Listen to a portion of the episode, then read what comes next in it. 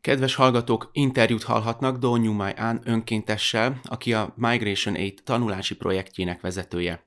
Az ukrajnai menekültek számára létrehozott tanulást és nappali ellátást segítő program kapcsán beszélgettünk a Tankapuja Buddhista Főiskola egykori hallgatójával.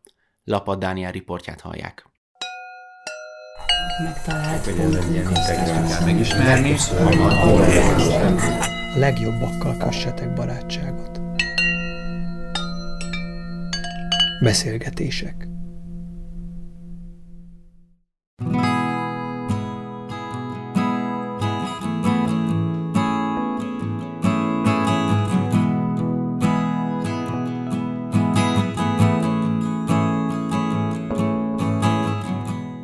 Köszöntöm a Buddha FM hallgatóit, vendégünk Donyum Mai An, a Tankapuja Buddhista Főiskola egykori hallgatója egyébként, de hát más témában beszélgetünk, Tulajdonképpen egyébként a Karuna mentén fogunk beszélgetni, az együttérzés, ez egy jó apropója a riportnak, örülök, hogy találkoztunk. Én is köszönöm a meghívást.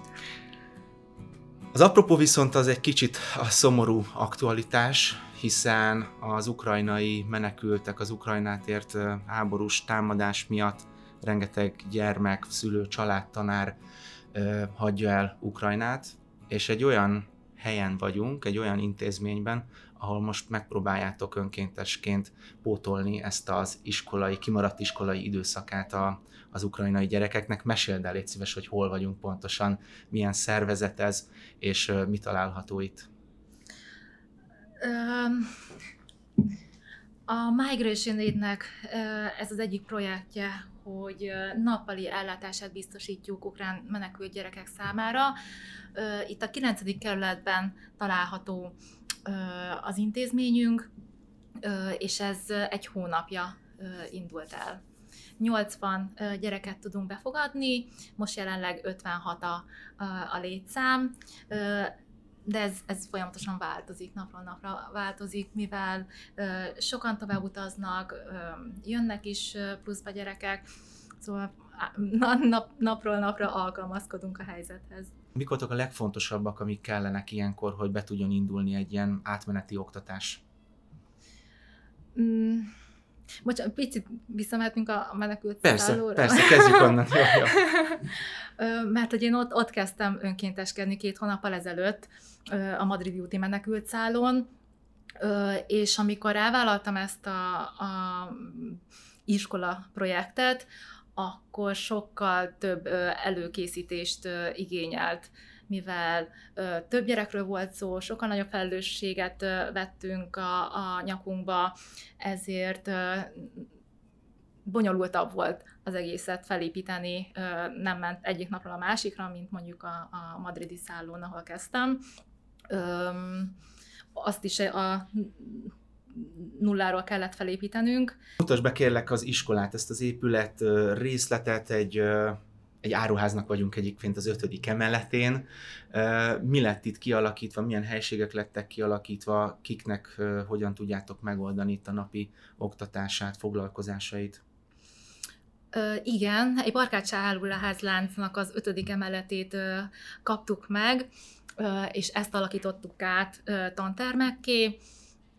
Amint láttad, van kilenc tantermünk, van sportszobánk, van egy orvosi szobánk már kialakítva, van egy pszichológus szobánk, van tanárink, tehát minden, ami egy, egy iskolában feltétel, azt mi megpróbáltuk itt a nulláról létrehozni, illetve ami még hiányzott a gyerekek számára az írószerek, a hátizsákok, hátitáskák, kulacsok, megszerveztük a, az étkeztetésüket, mm, tulajdonképpen tehát igen, egy hét alatt ezeket Mm, adományokban bekértük, és megszerveztük ahhoz, hogy, hogy működni tudjon. Délelőtt a ö, gyerekekkel ukrán ö, tanárok foglalkoznak, délután pedig ö, magyar önkéntesekkel szervezünk programokat a gyerekeknek, köztük van magyar nyelvoktatás,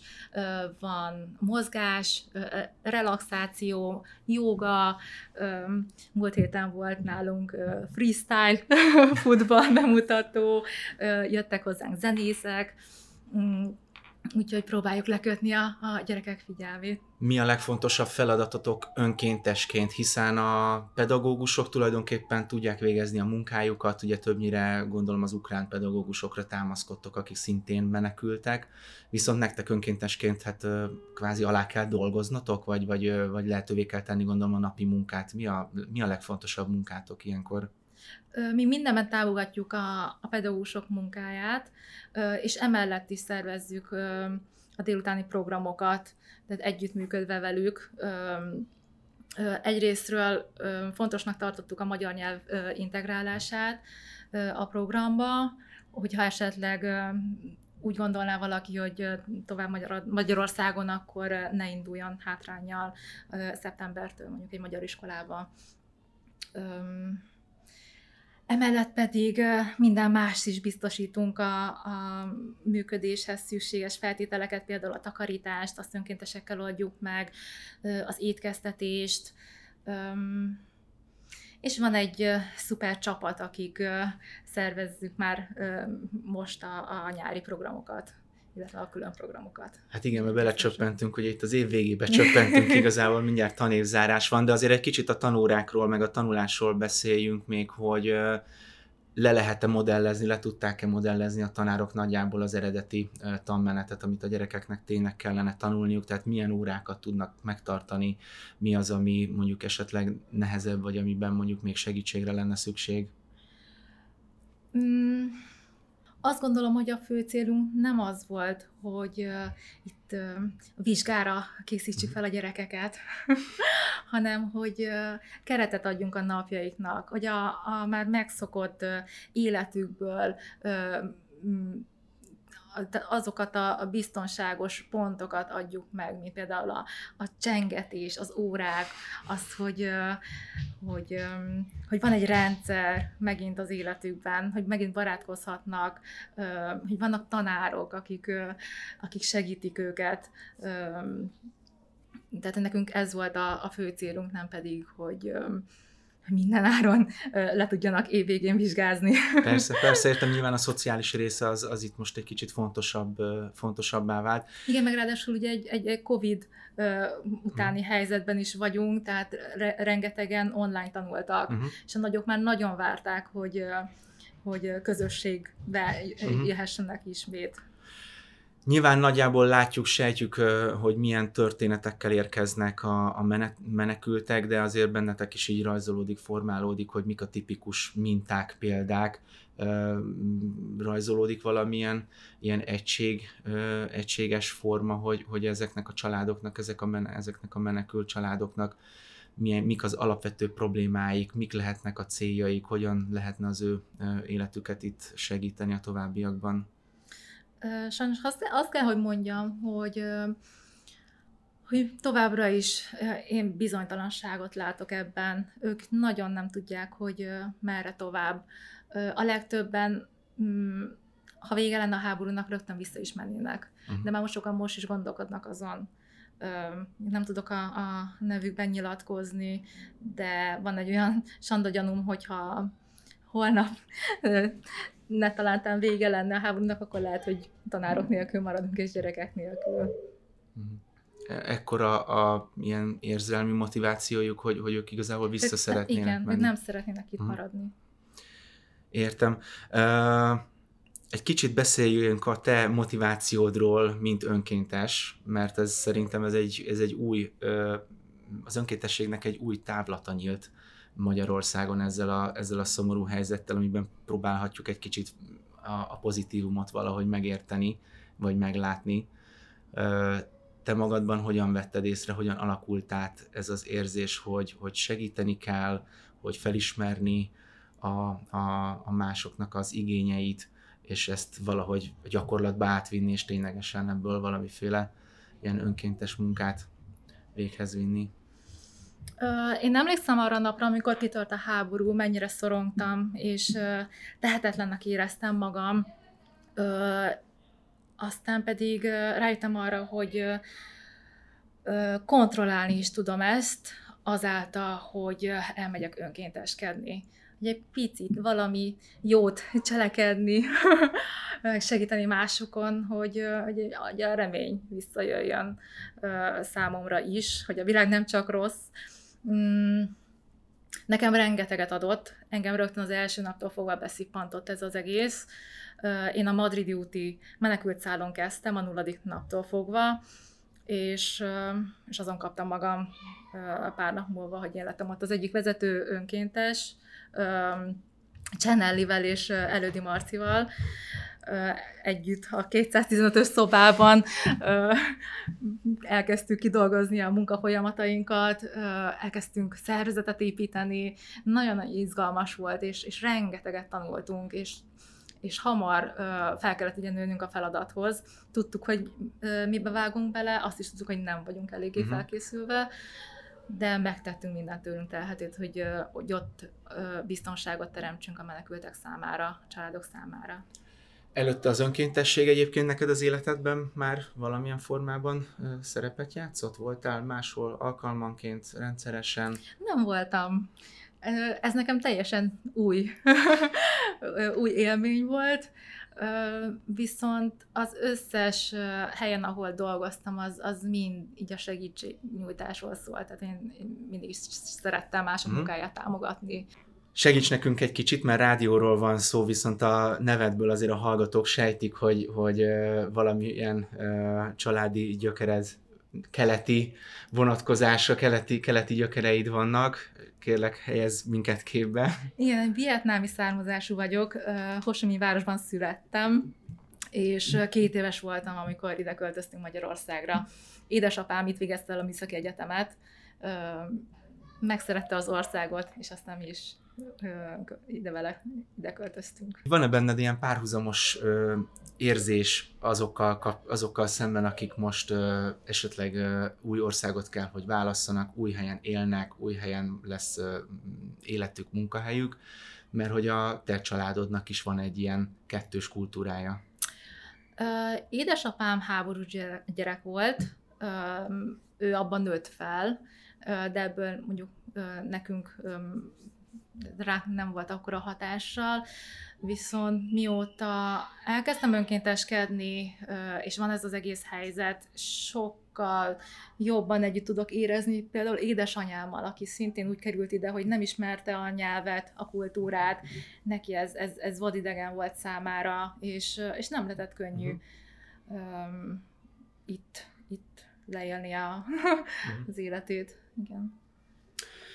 Említettem az elején, hogy a Tankapuja Buddhista Főiskolán találkoztunk, ott ismerkedtünk igazából meg, és, és az elején is mondtam, hogy ebben az önkéntességben, az önkéntes munkában az egyik legfontosabb buddhista szemlélet is felmerül, az, az együttérzés, hiszen, hiszen minden segítő szándék igazából ebből indul ki. Te ezt felismerted? Volt időd egyáltalán ezen gondolkodni, vagy csak úgy jöttek az események?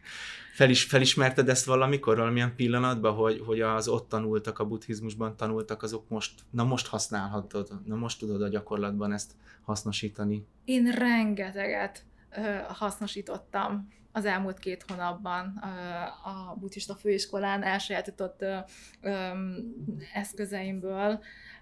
Például mm, amikor jöttek folyamatosan a menekültek a szállóra, akkor kénytelen voltam egy érzelmi falat felállítani magamnak is, uh-huh. és nem belefolyni a, a, nagyon az ő történeteikbe, mert tudtam, hogy ha végig akarom ezt a munkát csinálni, akkor ahhoz erős kell maradjak, és hogy meg kell tartanom a saját határaimat. Ez volt az egyik legnehezebb ebben az egész önkénteskedésben, hogy ugyan együtt éreztem velük, de a saját határaimat is megtartottam. Mhm.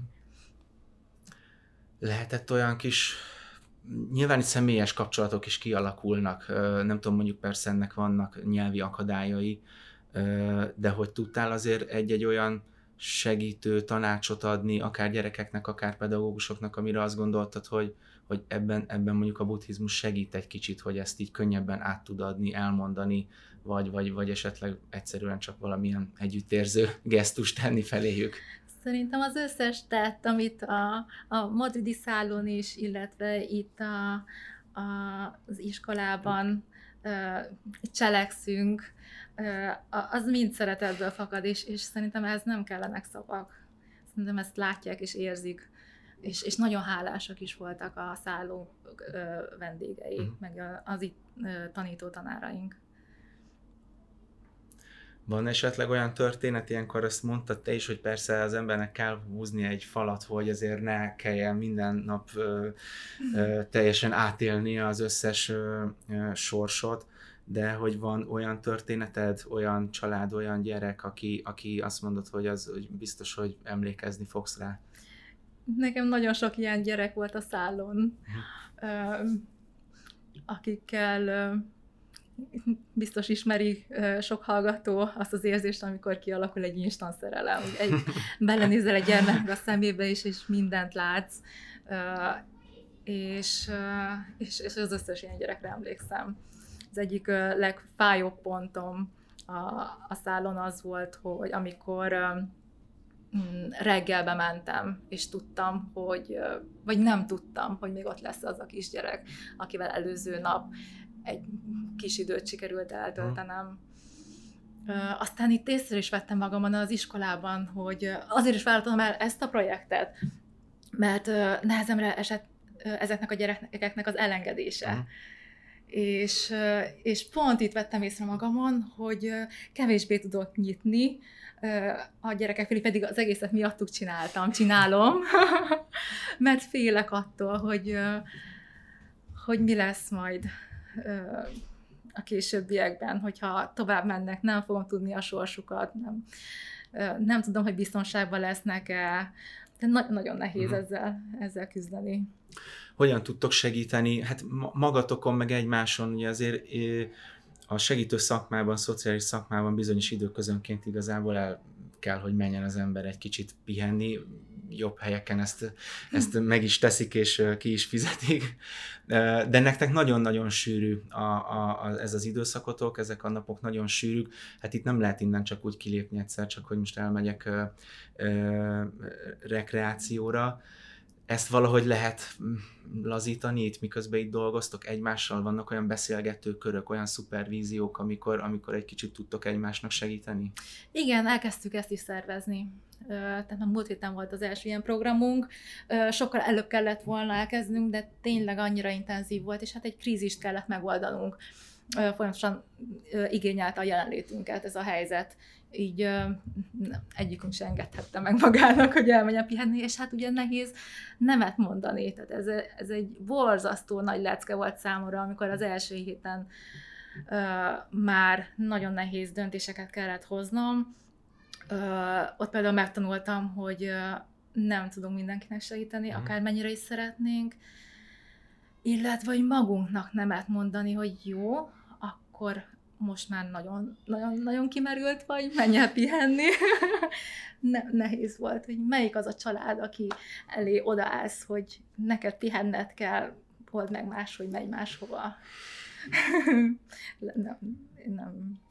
Kizsiger, sokan kizsigereltük magunkat az első hetekben, és, és tudtuk is, hogy, hogy ez fenntarthatatlan, csak időkérdése volt, hogy sorra, sorra kidőljünk. Mm.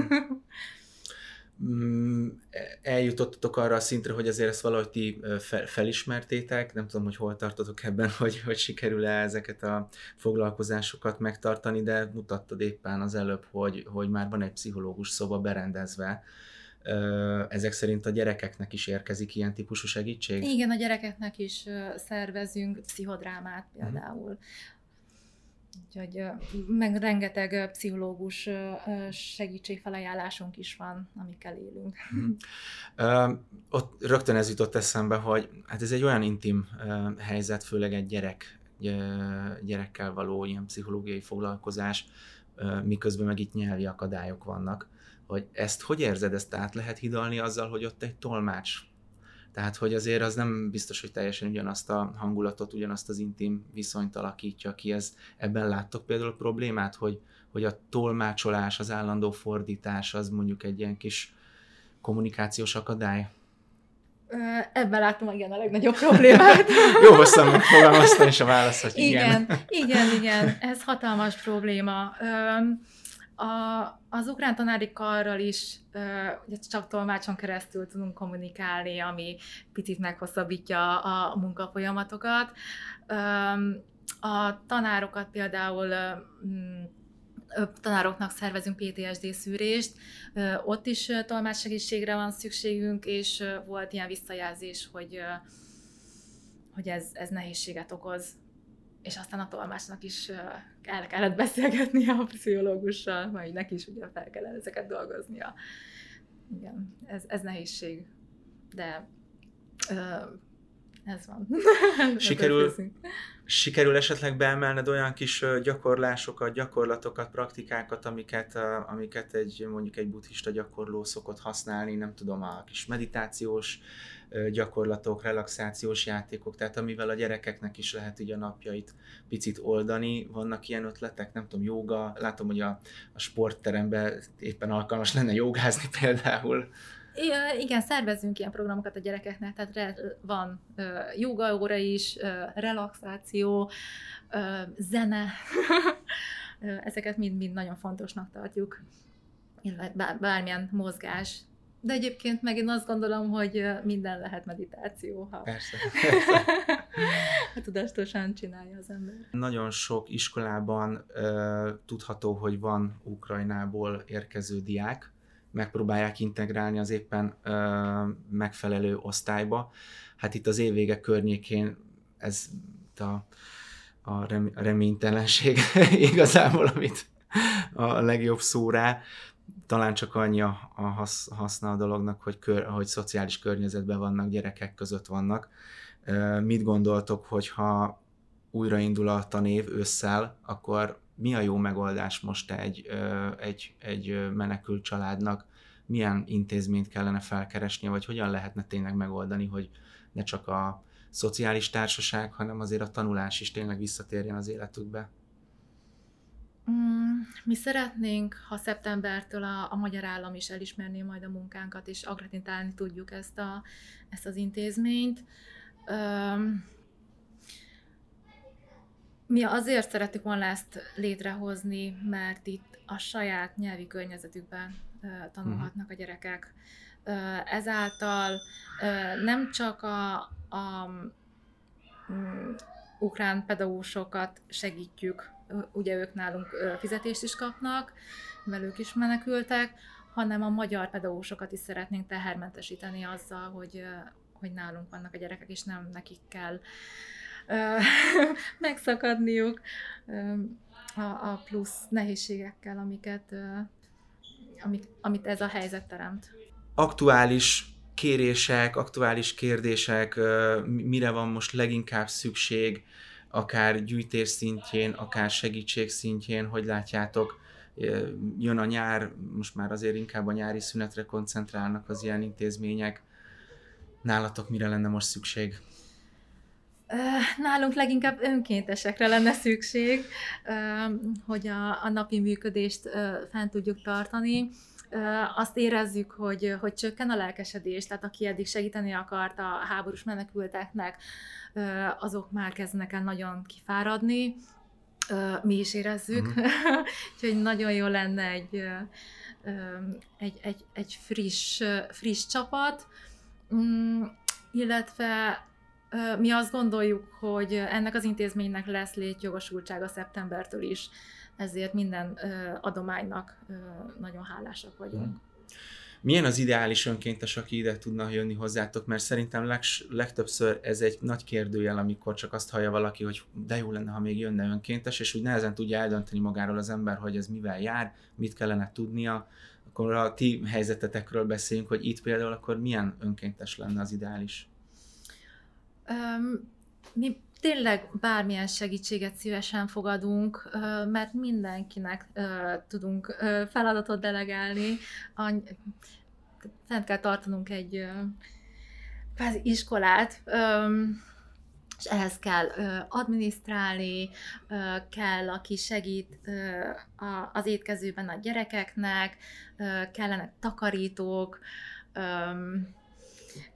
te is feljöttél ide az ötödik emeletre, és például ilyeneket megszervezni, hogy felkerüljön ide mondjuk a, a reggel és az ebéd, mivel itt 99%-ban csak nők vagyunk, ezért aha, aha. például a cipekedés az, az napi gondot aha. jelent, de a férfi erőnek is nagyon-nagyon örülünk. Oké, okay, értjük, értjük a célzást. Jó, tényleg, nem, ez egy fontos dolog, mert, Igen, mert szerintem sokan nem tudják ezt. Aha. Azt is fel kell hoznunk, ugye amíg nincs megoldva például a lift helyzet, addig, addig ezt nekünk kell megoldanunk.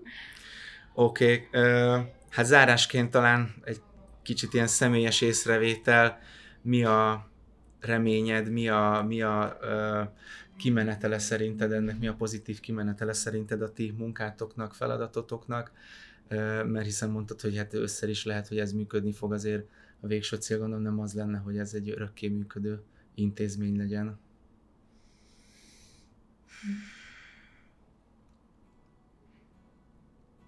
Hát szerintem a, a kicsit elcsépeltnek hangzik, de tényleg a gyerekeké a jövő. És nálunk olyan gyerekek vannak, tanulnak, akik egy borzasztó helyzetből jöttek ide, és, és egy kis reményt akarunk nekik adni, hogy, hogy lehet másképp, máshogy lehetőséget biztosítani arra, hogy, hogy jobbá tegyék ők a világot, ha már nekünk nem sikerül. Hát amit ti csináltok azzal, és szerintem egyel, egyel biztosan, hogy jobb lett a világ. Köszönöm szépen. Én is köszönöm.